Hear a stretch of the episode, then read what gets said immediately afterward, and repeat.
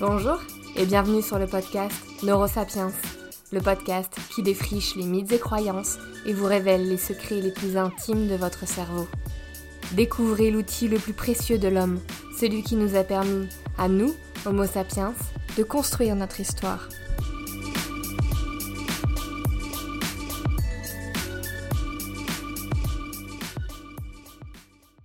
Bienvenue dans ce nouvel épisode de Neurosapiens.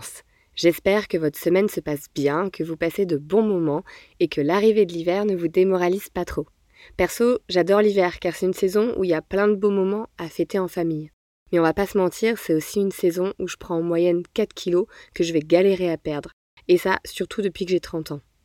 Outre le fait que Noël et le Nouvel An sont grandement responsables de cette prise de poids, je peux pas rejeter entièrement la faute sur eux.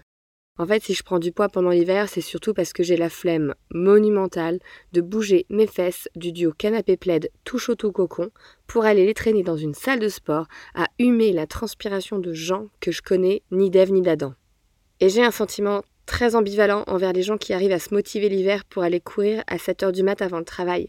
Autant parfois je vais avoir un respect énorme pour eux, genre la meilleure supportrice qui existe sur Terre, autant la majorité du temps je vais nourrir une haine profonde pour ces personnes qui ont l'insolence d'afficher une mine réjouie dehors à 7 heures du mat quand il fait 3 degrés, pendant que toi t'es dans ta robe de chambre, la serviette enroulée autour des cheveux, les yeux toujours pas décollés. Il y a une hiérarchie, en fait, des gens qui réussissent dans la vie, qui se créent à ce moment-là dans ma tête. Et clairement, eux, ils sont au-dessus de moi. Et moi, je suis clairement en dessous. Bref. Vous l'aurez donc deviné, cet épisode portera sur le sport. Le sport a été un sujet très demandé, donc vous aurez deux épisodes pour le prix d'un. L'épisode de cette semaine portera sur les effets du sport sur le cerveau. On connaît l'impact du sport sur le corps, mais quel est son impact sur le cerveau et nos compétences cognitives? Et l'épisode qui sortira dans deux semaines portera sur le mental des champions. Comment font-ils pour avoir une telle force mentale? Donc aujourd'hui, on va partir sur l'impact de la pratique sportive sur le cerveau. Cet épisode va probablement avoir l'effet secondaire de vous pousser à la salle de sport ou de vous faire culpabiliser. Si c'est le premier cas, j'espère être très bientôt contacté pour un partenariat avec Basic Fit ou les cercles de la forme. Et si c'est le deuxième cas, bah, je suis vraiment désolé. Donc dans cet épisode, nous allons voir comment le sport impacte notre attention, notre concentration, notre mémoire, notre capacité d'apprentissage, nos émotions et notre gestion du stress. Nous rappellerons aussi que le sport n'est absolument pas un élan naturel pour le cerveau. Donc gros programme à l'horizon. Et avant de commencer, j'aimerais vous dire qu'à la différence de la grande majorité des épisodes publiés jusqu'à maintenant, ce que je vais vous dire aujourd'hui est au-delà du stade des hypothèses.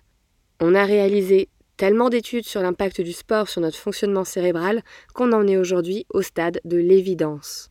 Donc c'est avec grand plaisir que je prends aujourd'hui beaucoup moins de pincettes pour vous partager les découvertes neuroscientifiques sur le sport. Allez, c'est parti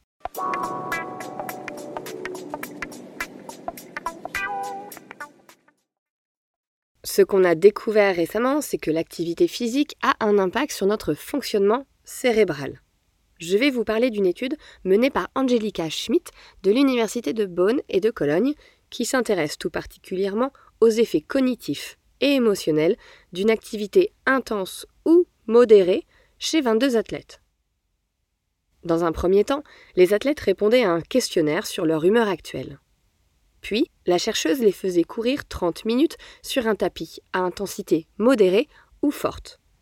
Suite à cela, les athlètes répondaient de nouveau à un questionnaire sur leur humeur et réalisaient un IRM, un scanner d'imagerie cérébrale fonctionnelle. Schmidt a ainsi pu démontrer que quelle que soit l'intensité de l'exercice, tous les participants étaient de meilleure humeur après avoir couru.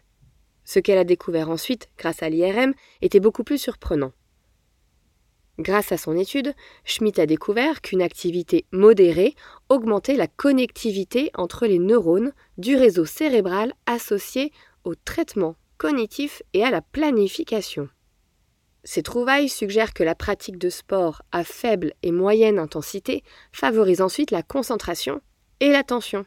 A l'inverse, la pratique d'une activité intense augmentait l'activité du système de récompense et du plaisir et diminuait celle des réseaux sensorimoteurs et de l'attention.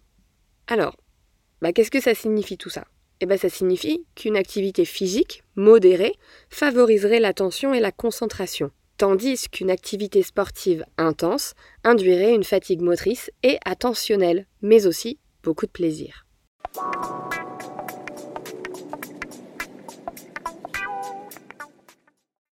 Saviez-vous que l'activité physique a aussi un impact sur notre mémoire et notre capacité à apprendre?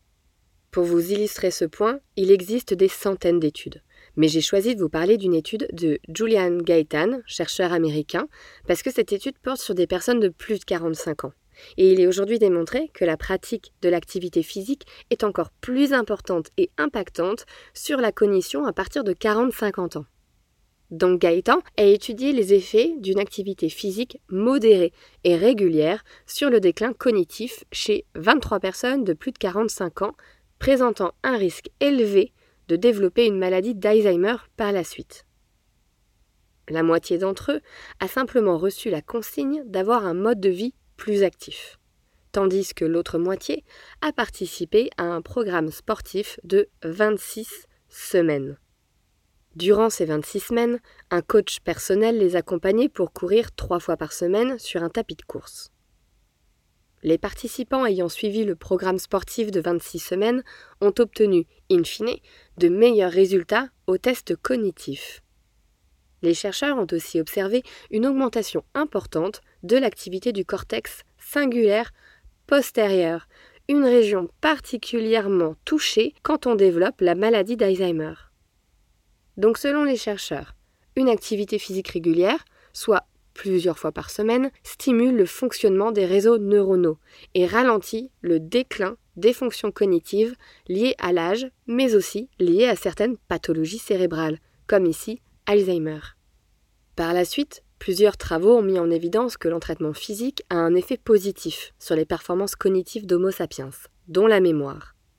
Par exemple, une équipe dirigée par Kirk Erickson et Arthur Kramer de l'Université de l'Illinois a étudié en 2011 environ 120 adultes entre 55 et 80 ans qui ont suivi un programme d'entraînement à la course de 12 mois. Durant ces 12 mois, ils ont pratiqué 3 fois 40 minutes de sport par semaine. À la fin de l'étude, les participants ont vu leur hippocampe se développer. L'hippocampe est notamment le siège de la mémoire et donc leur mémoire s'améliorait.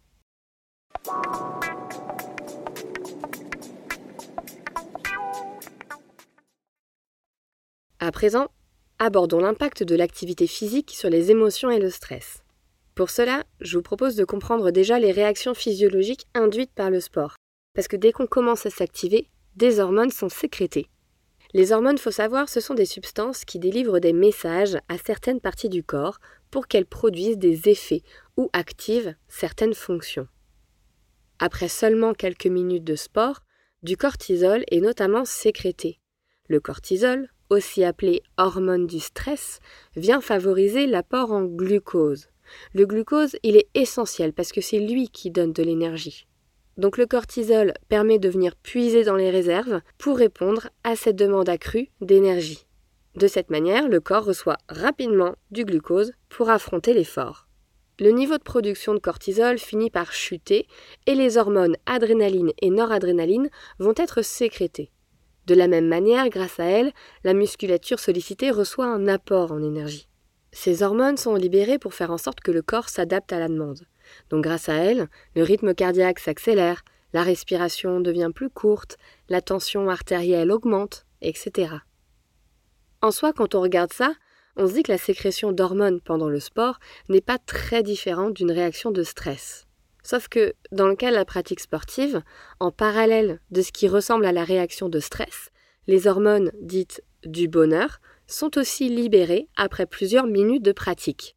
On a par exemple la dopamine, l'endorphine et la sérotonine. Ces hormones atténuent le ressenti de la douleur, provoquent un sentiment de bien-être, et chez certains coureurs longue distance, cela peut créer un sentiment d'euphorie. Cette réaction en cascade des hormones dites du bonheur favorise donc assez facilement les émotions agréables et la régulation du stress.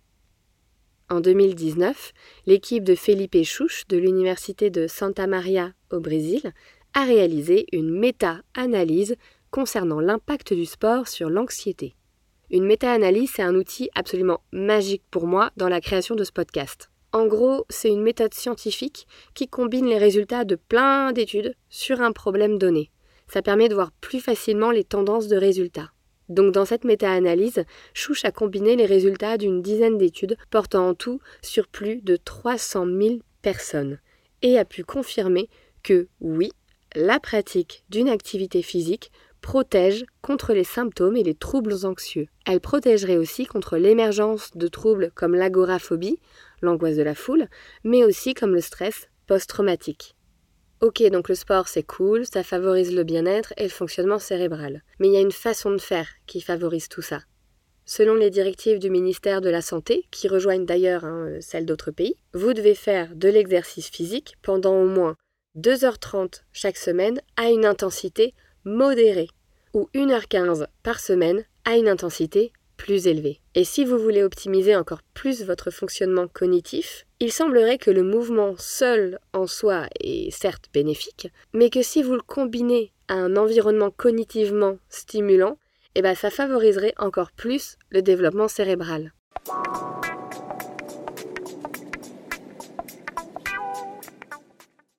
Pour conclure cet épisode, j'aimerais faire un rappel sur un élément dont j'ai déjà parlé dans l'épisode sur la paresse. C'est que notre cerveau a une tendance naturelle à éviter les efforts. Et ouais, c'est pas de bol. Nous allons très aisément au plus facile et au plus automatique pour dépenser le moins d'énergie, que ce soit cognitivement ou physiquement. Pour cela, je vais vous parler d'une expérience réalisée par Boris Cheval, chercheur en neuropsychologie de la santé à l'Université de Genève, en Suisse, et de Mathieu Boisgontier, aussi chercheur en neurosciences à l'Université de la Colombie-Britannique au Canada. Dans cette expérience, les participants devaient prendre le contrôle d'un avatar sur un ordinateur. Dans un premier temps, leur tâche consistait à rapprocher cet avatar le plus rapidement possible d'images représentant une activité physique, course à pied, vélo, natation, etc., et de l'éloigner d'images représentant une activité sédentaire, lecture, télévision, euh, hamac, euh, etc. Puis dans un second temps, les participants devaient faire l'opposé, c'est-à-dire rapprocher le plus rapidement possible l'avatar vers les images de sédentarité et l'éloigner donc des images d'activité physique. Les résultats de l'expérience étaient les suivants. Au niveau du comportement, les participants étaient en général plus rapides à éviter les images de sédentarité que les images d'activité physique. Et plus les participants étaient sportifs, plus c'était le cas. Ces résultats confirment donc que les participants ont l'intention d'être actifs, ils ont l'envie d'aller vers le sport. Cependant, quand on regarde l'activité du cerveau durant l'expérience, c'est une toute autre histoire. En effet, pour s'éloigner des images de sédentarité, le cerveau devait faire appel à plus de ressources énergétiques. Il devait beaucoup plus travailler. Cette envie d'aller vers l'activité physique a donc un coût, et ce coût est largement moindre lorsqu'on va vers des activités sédentaires. Lorsque la personne allait vers les images d'activité sportive, deux zones cérébrales s'activaient fortement. Premièrement, une zone située dans le lobe frontal et impliquée dans la gestion des conflits. Le conflit ici semble donc être entre la volonté de s'éloigner des images de sédentarité et le fait d'y être attiré naturellement, car faible en dépenses énergétiques. Une deuxième zone du lobe frontal s'activait aussi, et pas des moindres, celle permettant d'inhiber les comportements automatiques. Autrement dit, le fait d'aller vers les activités sédentaires est un automatisme, et aller vers des activités sportives nécessite de lutter contre un automatisme, et donc de dépenser beaucoup d'énergie. Ces résultats étaient présents quel que soit le niveau sportif de la personne, donc cette dynamique est aussi présente chez les grands sportifs. J'espère que cet épisode vous a plu. Donc, à garder en tête trois choses. 1.